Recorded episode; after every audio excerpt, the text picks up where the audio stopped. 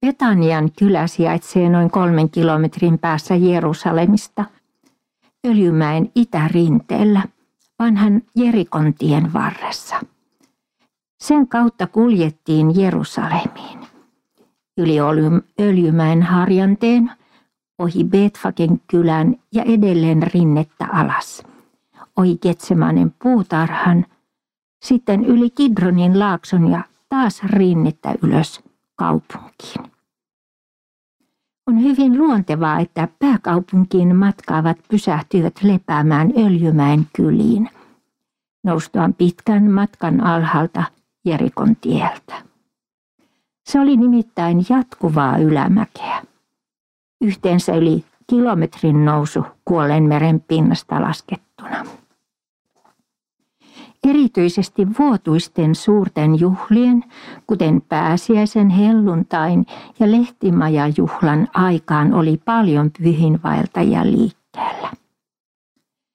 Evankelistat Luukas ja Johannes kertovat eräästä betanialaisesta kodista, josta tuli Jeesukselle ja hänen opetuslapsijoukolleen tärkeä levähdyspaikka Jerusalemissa oleskelujen aikoina. Luukas 10.38 kertoo. Jeesus vaelsi eteenpäin opetuslastensa kanssa ja tuli erääseen kylään. Siellä muuan nainen, jonka nimi oli Martta, otti hänet vieraakseen. Oli yleinen käytäntö, että matkalainen istahti esimerkiksi kaupungin portille tai pienissä kylissä muuhun sopivaan paikkaan – josta paikallinen asukas kutsui hänet vieraakseen. Nähtävästi tämä Betanian koti oli varsin varakas. Vähävaraisella perheellä ei olisi ollut mahdollista kutsua 13 miehen nälkäinen joukko syömään eikä tiloja majoittaa heitä yöksi.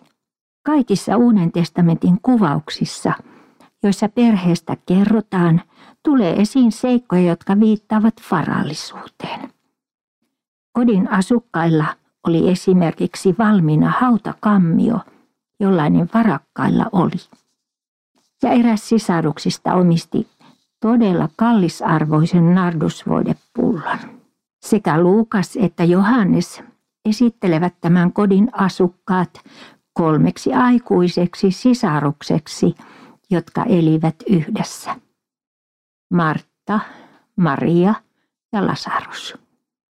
Useimmiten heidät mainitaan tässä järjestyksessä. Martta oli ilmeisesti perheen pää ja vanhin heistä. Aramien kielessä Mara merkitsee isäntää ja Martan nimi on feminiinimuoto siitä, siis emäntä tai jopa valtiatar. On arveltu myöskin, että Martta saattoi olla leski. Markus ja Matteus nimittäin kertovat, että Jeesus voideltiin nardusöljyllä Betaniassa ennen pääsiäistä, ja se tapahtui näiden evankelistojen mukaan spitaalisen Simonin talossa. Johannes tarkentaa, että voitelija oli Maria, ja paikalla olivat myös Martta ja kuolleista herätetty Lasarus. Olisiko Martta siis ollut jo edes menneen spitaaliin sairastuneen ja kuolleen Simonin leski? Ja taloa kutsuttu edelleen vainajan nimellä. Joka tapauksessa Martta emännöi kotia. Maria oli nähtävästi sisarista nuorempi, luonteeltaan hiljainen, vetäytyvä ja syvällinen. Juutalaisessa yhteisössä oli miehellä luonnollinen etuoikeus olla perheen johtohahmo. Niinpä voidaan ajatella Lasaruksen olleen joko nuori tai vastuusta sivussa jostain muusta syystä. Lasarus ei ole aktiivinen toimija, eikä häneltä ole talletettu yhtään sanaa raamattuun. Hänestä kerrotaan todella niukasti paitsi Jeesuksen suuren ihmetteon kohteena. Hänet Jeesus herätti kuolleista. Kuitenkin juuri tämän ihmeen tähden Betanian kylä, nykyisin arabikylä, kantaa Lasaruksen nimeä. El Azariah, Ja juuri hän on ollut kautta vuosisatojen kylän kuuluisin asukas.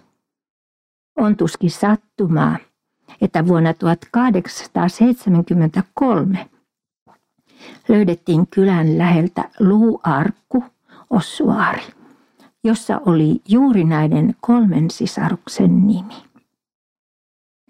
Evankelista Johannes, joka kirjoitti viimeisenä täydentäen muita evankeliumeja, korostaa, että Betanian sisarukset olivat Jeesukselle todella tärkeitä ja rakkaita, ja heidän kodissaan Herra vieraili usein. Matteus mainitsee luvussa 21, että maanpäällisen elämänsä viimeisellä viikolla Jeesus vietti päivät temppelissä, mutta yöksi hän meni Betaniaan. Voidaan sanoa, että sisarukset kuuluivat Jeesuksen suurempaan opetuslapsipiiriin.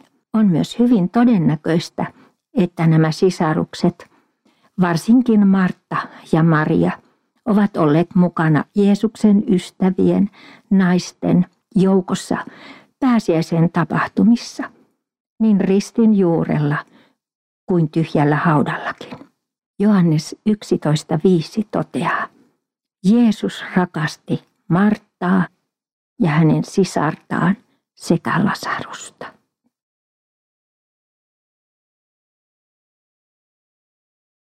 Tuttu sanonta vieraanvaraisuudesta kuuluu, siellä meitä pidettiin kuin piispaa pappilassa. Todella monissa kulttuureissa vieraanvaraisuus on korkealle arvostettu hyve. Raamatussa sekä vanha että uusi testamentti nostaa esiin kertomuksia tai kehotuksia olla vieraanvarainen, palvella matkaa tekeviä tarjoten heille suojaa ja ravintoa. Uudessa testamentissa esimerkiksi apostoli Paavali kehotti lähetystyönsä synnyttämisen seurakunnissa harrastamaan vieraanvaraisuutta. Olihan hän itse matkoillaan kokenut, kuinka suurta oli saada ystävien kodin lämpöä esimerkiksi Lyydian kodissa Filippissä. Tilavista kodeista tuli orastavan kristillisen kirkon ensimmäisiä kokoontumispaikkoja. Kirkkorakennuksia ja rukoushuoneita ei vielä ollut. Luukas kertoo luvussa 10, kuinka Betanian sisarusten koti sai vieraakseen Jeesuksen opetuslapsineen. Luen alkaen jakesta 38. Jeesus vaelsi eteenpäin opetuslastensa kanssa ja tuli eräseen kylään. Siellä muuan nainen, jonka nimi oli Martta, otti hänet vieraakseen. Martalla oli sisar, Maria. Tämä asettui istumaan Herran jalkojen juureen ja kuunteli hänen puhettaan. Martalla oli kädet täynnä työtä vieraita palvellessaan ja siksi hän tuli sanomaan, Herra, Etkö lainkaan välitä siitä, että sisareni jättää kaikki työt minun tehtäväkseni? Sano hänelle, että hän auttaisi minua. Mutta Herra vastasi, Martta, Martta, sinä huolehdit ja hätäilet niin monista asioista. Vain yksi on tarpeen.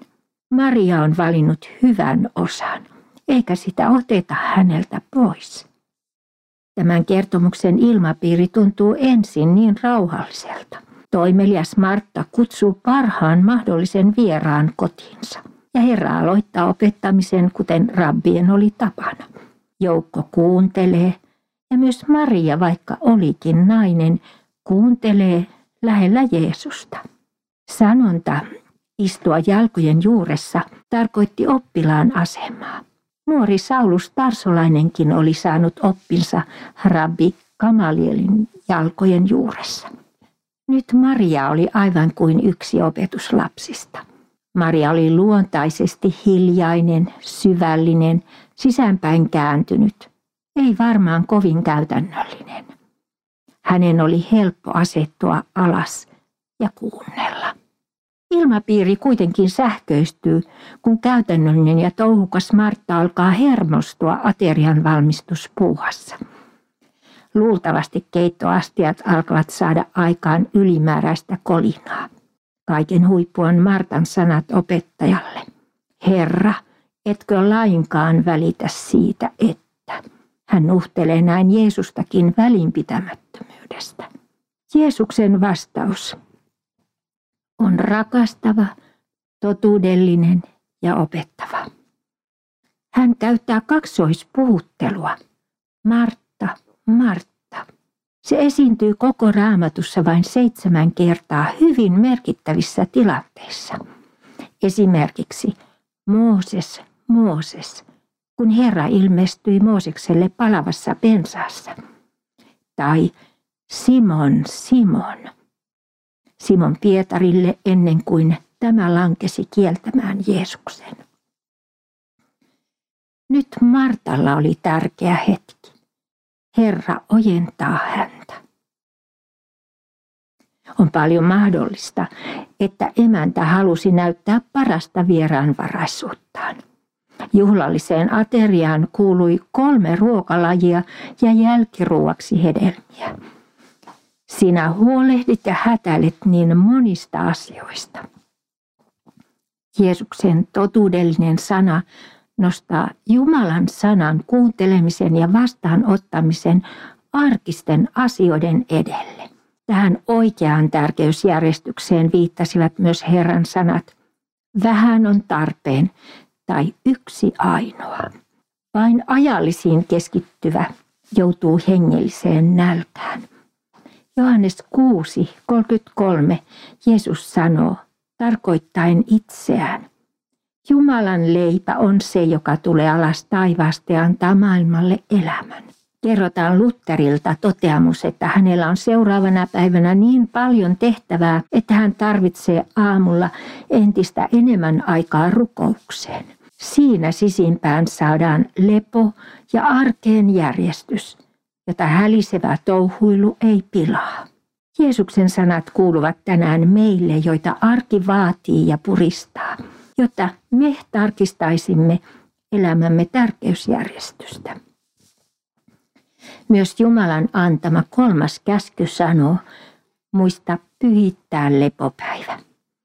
Käytänkö minä aikaa tärkeimpään? Seurakunnan kokoontumiseen, rukoukseen ja Jumalan sanan tutkimiseen, vai olenko Martan tavoin omien arkisten asioideni kietoma? Herra Jeesus ei kysy tätä meiltä jotenkin retorisesti ohi mennen, vaan tahtoo pysäyttää minut ja sinut kuten Martan. Martta, Martta, Jeesuksen lähellä on hyvä osa.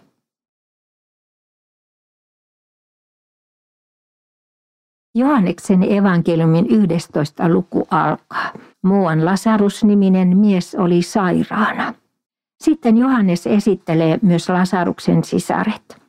Hän ei ole aiemmin vielä kertonut heistä. Tässä hän alkaa kertomuksen Lasaruksen sairastumisesta ja kuolemasta. Johannes jatkaa. Lasaruksen sisaret lähettivät Jeesukselle sanan, Herra, rakas ystäväsi on sairaana. Sen kuultuaan Jeesus sanoi, ei tämä tauti ole kuolemaksi, vaan Jumalan kunniaksi. Se tuo julki Jumalan pojan kirkkauden. Jeesus rakasti Marttaa ja hänen sisartaan sekä Lasarusta. Niinpä kuultuaan Lasaruksen sairastavan, hän viipyi vielä kaksi päivää siellä, missä silloin oli. Johannes 11, jakeet kolmesta kuuteen. Sisaruksilla oli jostain syystä tietoa Jeesuksen olin paikasta, joka sijaitsi noin kahden päivän matkan päässä sisarusten kodista, Jordanin laakson itäpuolella, paikassa jossa Johannes Kastaja oli toiminut. Siellä tieto Lasaruksen sairaudesta saavutti Jeesuksen. Huomio kiinnittyy sanoihin, Jeesus rakasti, niinpä hän viipyi.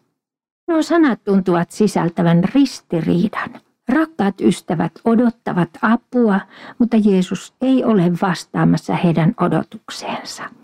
Hän suorastaan viivyttelee. Myös monella tämän ajan rukoilijalla, ehkä sinullakin, on samanlainen kokemus. Apu viipyy. Mihin silloin kiinnittää usko? On ainakin kaksi vaihtoehtoa, mihin pitäytyä, joko silmiin näkyvään huonoon tilanteeseen tai esimerkiksi tähän Johanneksen ilmoittamaan sanaan, että Herra Jeesus rakastaa, vaikka hän viipyy. Myös psalmissa 42 sen kirjoittaja odottaa Jumalan apua. Valinnan paikalla rukoilija sanoo, miksi olet masentunut sieluni? Miksi olet niin levoton? Odota Jumalaa. Vielä saan kiittää häntä, Jumalaani, auttajaani. On vaikeaa vain odottaa, mutta voi oppia rukoillen odottamaan. Betanian naiset joutuivat odottamaan, tyytymään siihen, että Jeesus viipyi. Jeesus tiesi, mitä isä tahtoi hänen tekevän. Oppilailleen hän sanoi suoraan, että Lasarus on jo kuollut. Ja lisäsi, teidän tähtenne olen iloinen, etten ollut siellä. Tämä vahvistaa teidän uskoanne. Nyt lähdemme hänen luokseen. Kun Jeesus tuli perille, hänelle kerrottiin, että Lasarus oli jo neljättä päivää haudassa. Betania oli lähellä Jerusalemia ja monia juutalaisia oli tullut lohduttamaan Marttaa ja Mariaa veljen kuoleman johdosta. Hautaaminen tapahtui lämpimän ilmaston takia jo samana päivänä. Rabbit opettivat sielusta, että se viipyi haudassa kuolleen ruumiin läheisyydessä kolme päivää, ikään kuin odottaen pääsyä entiseen asuntoonsa. Ja neljäntenä päivänä se siirtyi tuon puoleisuuteen. Varhaisessa juutalaisuudessa ajateltiin, että ihminen kuoltuaan on ikään kuin varjojen maassa Tuonelassa. Vanhan testamentin selkein opetus kuoleman jälkeen tulevasta ruumiillisesta ylösnousemuksesta ja sen jälkeisestä tuomiosta löytyy Danielin kirjasta luvusta 7 ja luvusta 12. Kuolleen suremiseen liittyivät omat tapansa. Välittömästi alkoi itku ja valitus, joka toimi myös merkkinä naapurustolle. Koko perhe ja naapurit kokoontuivat suremaan. Lasaruksen tapauksessa joukossa oli myös Jerusalemista tulleita juutalaisia. Tapahtui ikään kuin suuri itkunäytelmä, jota täydensivät joskus varakkaista perheessä jopa palkatut itkijät. Niinpä profeetta Miika vertaa ääntä jopa aavikko susien ja kamelikurkien huutoon. Markus 5.38 Jeesus paheksui häliseviä itkijöitä Kapernaumista, Jairoksen kodissa. Joidenkin suru oli vain ulkonaista tapaa. Jeesus lähestyi surukotia toisin. Hän, Jumalan lähettämä, oli lausunut, totisesti, totisesti, tulee aika ja se on jo nyt, jolloin kuolleet kuuluvat Jumalan pojan äänen. Ne, jotka sen kuulevat, saavat elää, sillä isä, elämän lähde, on tehnyt myös pojasta elämän lähteen. Tulee aika, jolloin kaikki, jotka lepäävät haudoissaan, kuulevat hänen äänensä. Lasaruksen kuolema oli kirkastava Jumalan kunniaa ja vahvistava Martan, Marian, opetuslasten ja monen ihmisen uskoa Jeesukseen – ei vain sairauksien, vaan kuoleman voittajana.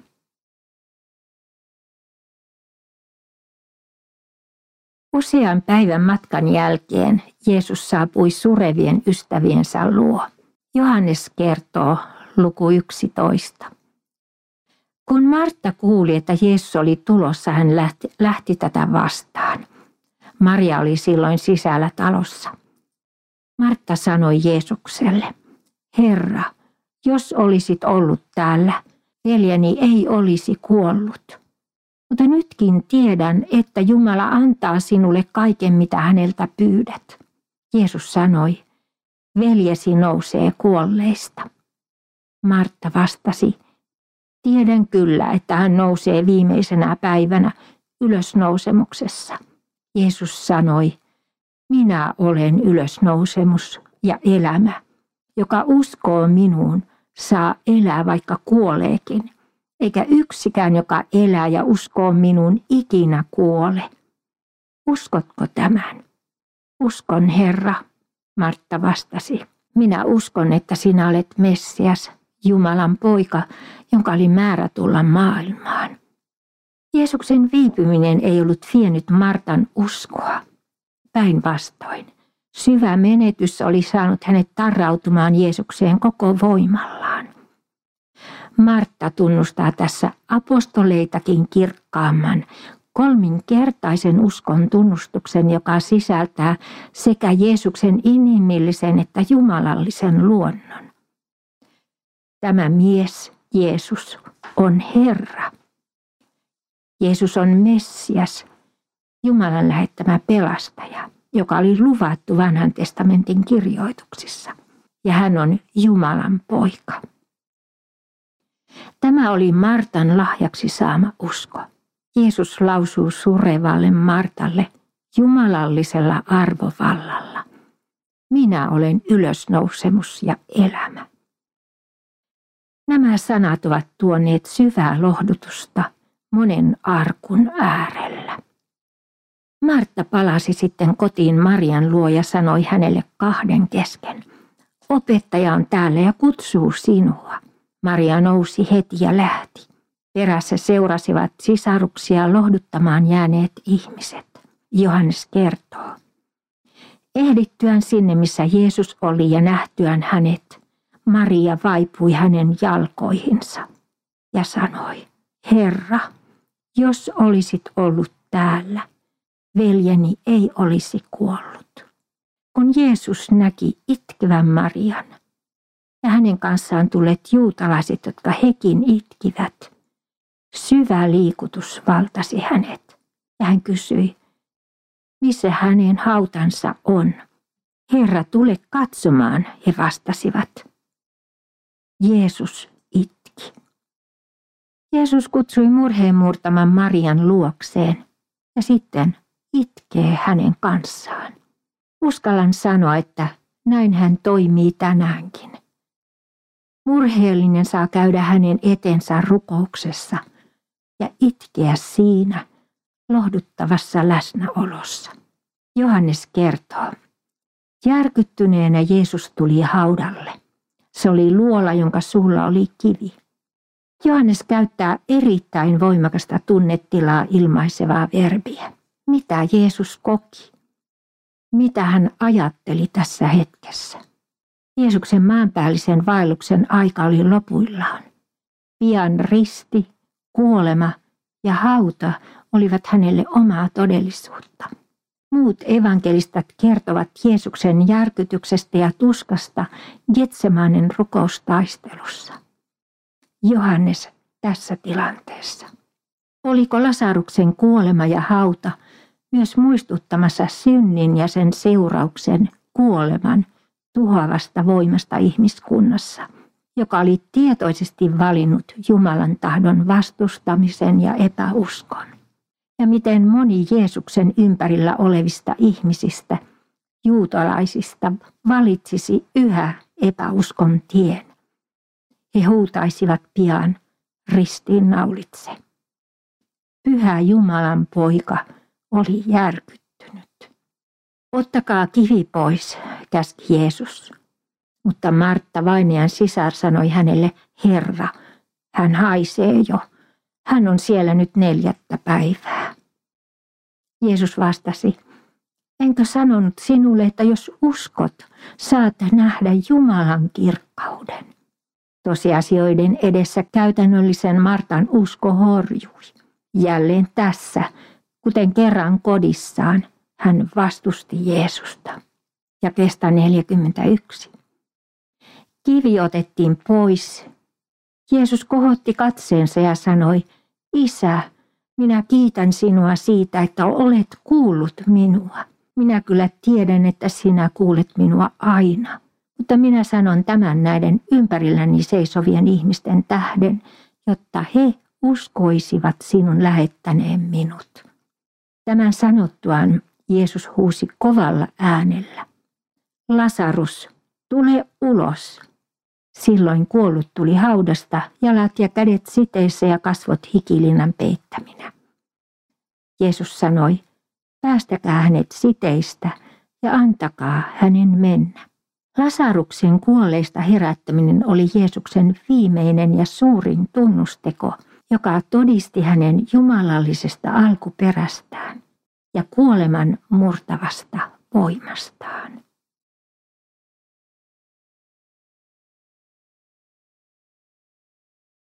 Lasaruksen kuolleista herättäminen oli valtava tunnusteko, voimakas todistus vallasta, jonka Jeesus oli isältään saanut. Jumalan tekojen äärellä ihmiset jakaantuvat aina kahteen joukkoon. Toisille niiden näkeminen merkitsee uskon syntymistä ja vahvistumista, toisille sisimmän paatumusta. Kävi toteen, mitä Jeesuksen vertauksessa Luukas 16 Isä Abraham sanoo tuonelan tuskissa olevalle rikkaalle miehelle, joka pyysi häntä lähettämään varoituksen sanan elossa oleville veljilleen. Abraham vastasi, jos he eivät kuuntele Moosesta ja profeettoja, ei heitä saada uskomaan, vaikka joku nousisi kuolleista. Johannes kertoo, monet niistä juutalaisista, jotka olivat tulleet Marian luo ja nähneet, mitä Jeesus teki, uskoivat häneen mutta muutamat heistä menivät fariseusten puheille ja kertoivat, mitä Jeesus oli tehnyt. Ylipapit ja fariseukset kutsuivat neuvoston koolle ja kysyivät siltä, mitä meidän pitäisi tehdä. Se mies tekee paljon tunnustekoja. Jos annamme hänen jatkaa näin, häneen uskovat kohta kaikki. Ja silloin roomalaiset tulevat ja ottavat meiltä sekä tämän pyhän paikan että koko kansamme. Siitä päivästä lähtien neuvoston tavoitteena oli surmata Jeesus. Johannes 12 ja kestä 45 eteenpäin. Epäuskoiset ihmiset edistivät Jeesuksen vihamiesten asiaa. Kävi toteen Herran sana, joka ei ole minun puolellani, on minua vastaan.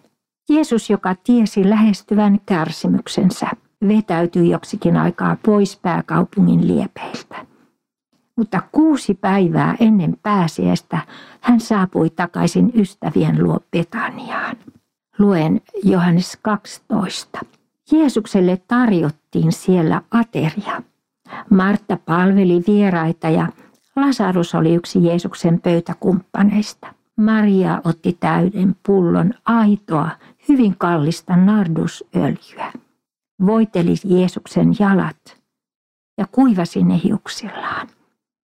Koko huone tuli täyteen voiteen tuoksua. Kyseessä oli varmaan kiitosateria, joka järjestettiin Jeesukselle Lasaruksen kuollista herättämiseen tähden. Se oli jäänyt tekemättä kaiken ihmetyksen ja hämmennyksen keskellä, ja koska Jeesus oli vetäytynyt pois. Nyt Martta palvelee jälleen mielipuuhassaan emäntänä, kiitollisena ja paljon oppineena. Lasarukselta ei ole tässäkään tilanteessa tallennettuna yhtään sanaa. Sen sijaan Marian teko on voimakas saarna. Se ei ole vain suurinta mahdollista vieraanvaraisuutta, vaan osoittaa rakkautta ja palvontaa mestaria ja yhteistä ystävää kohtaan. Paikalla olleella Johanneksella on konkreettinen muisto. Ihana tuoksu täytti huoneen. Aito nardusöljy tuotiin Intiasta, jossa sitä valmistettiin narduskasvista. Täysi pullo sisälsi 327 grammaa tuoksuvaa öljyä, jonka arvo oli työmiehen tai roomalaisen sotilaan lähes vuoden palkka. Marian kiitollisuus ja rakkaus oli anteliasta. Juudas Iskariot, joka oli Jeesuksen opetuslapsia, josta sitten tuli hänen kavalteansa, sanoi silloin, miksei tuota voidetta myyty kolmesta sadasta denaarista. Rahat olisi voitu antaa köyhille. Tätä hän ei kuitenkaan sanonut siksi, että olisi välittänyt köyhistä, vaan siksi, että hän oli varas. Yhteinen kukkaro oli hänen hallussaan ja hän piti siihen pantuja rahoja ominaan. Jeesus sanoi Juudakselle, anna hänen olla. Hän tekee tämän hautaamistani varten. Köyhät teillä on luonanne aina, mutta minua teillä ei aina ole. Johannes 12, jaket 4-8. Evankelista Markus kertoo 14. luvussa – että naisen ojentamiseen osallistui myös muita. He moittivat naista ankarin sanoin. Jeesus puolusti Mariaa. Miksi pahoitatte hänen mielensä? Hän teki minulle hyvän teon. Hän voiteli minun ruumiini hautaamistani varten. Totisesti, kaikkialla maailmassa, missä ikinä evankeliumin sanoma julistetaan, tullaan muistamaan tämä nainen ja kertomaan, mitä hän teki. Jeesus otti vastaan Marian lahjan. Ajattelen, että Betanian sisarukset Martta, Maria ja Lasarus saivat olla kotinsa avaamisella, palvelullaan ja ystävyydellään tukemassa raskaalle ristin tielle astuvaa Jeesusta. Tästä kodista hän lähti Jerusalemiin. Kohtaamme tässä Jeesuksen Betanian ystävien palvelun, mutta myös hänen vihamiestensä murhajuonet sekä tulevan kavaltajan rahan ahneuden. Mustaa taustaa vasten Marian palvova rakkaus mestaria kohtaan nousee kirkkaasti esiin. Jeesus nostaa Marian teon meillekin ihmeteltäväksi kuin kallis arvoisen helmeen. Rukoillaan. Jeesus vapahtaja, kiitos näistä raamatun kertomuksista, jotka opettavat meitä siitä, että haluat olla läheinen sinun uskovalle. Kiitos pelastuksesta, jonka valmistit kuolemallasi ja ylösnousemuksellasi. Suo meille ymmärrys, millä tavoin voimme omilla lahjoillamme palvella sinua ja evankeliumin ilosanoman leviämistä. Amen.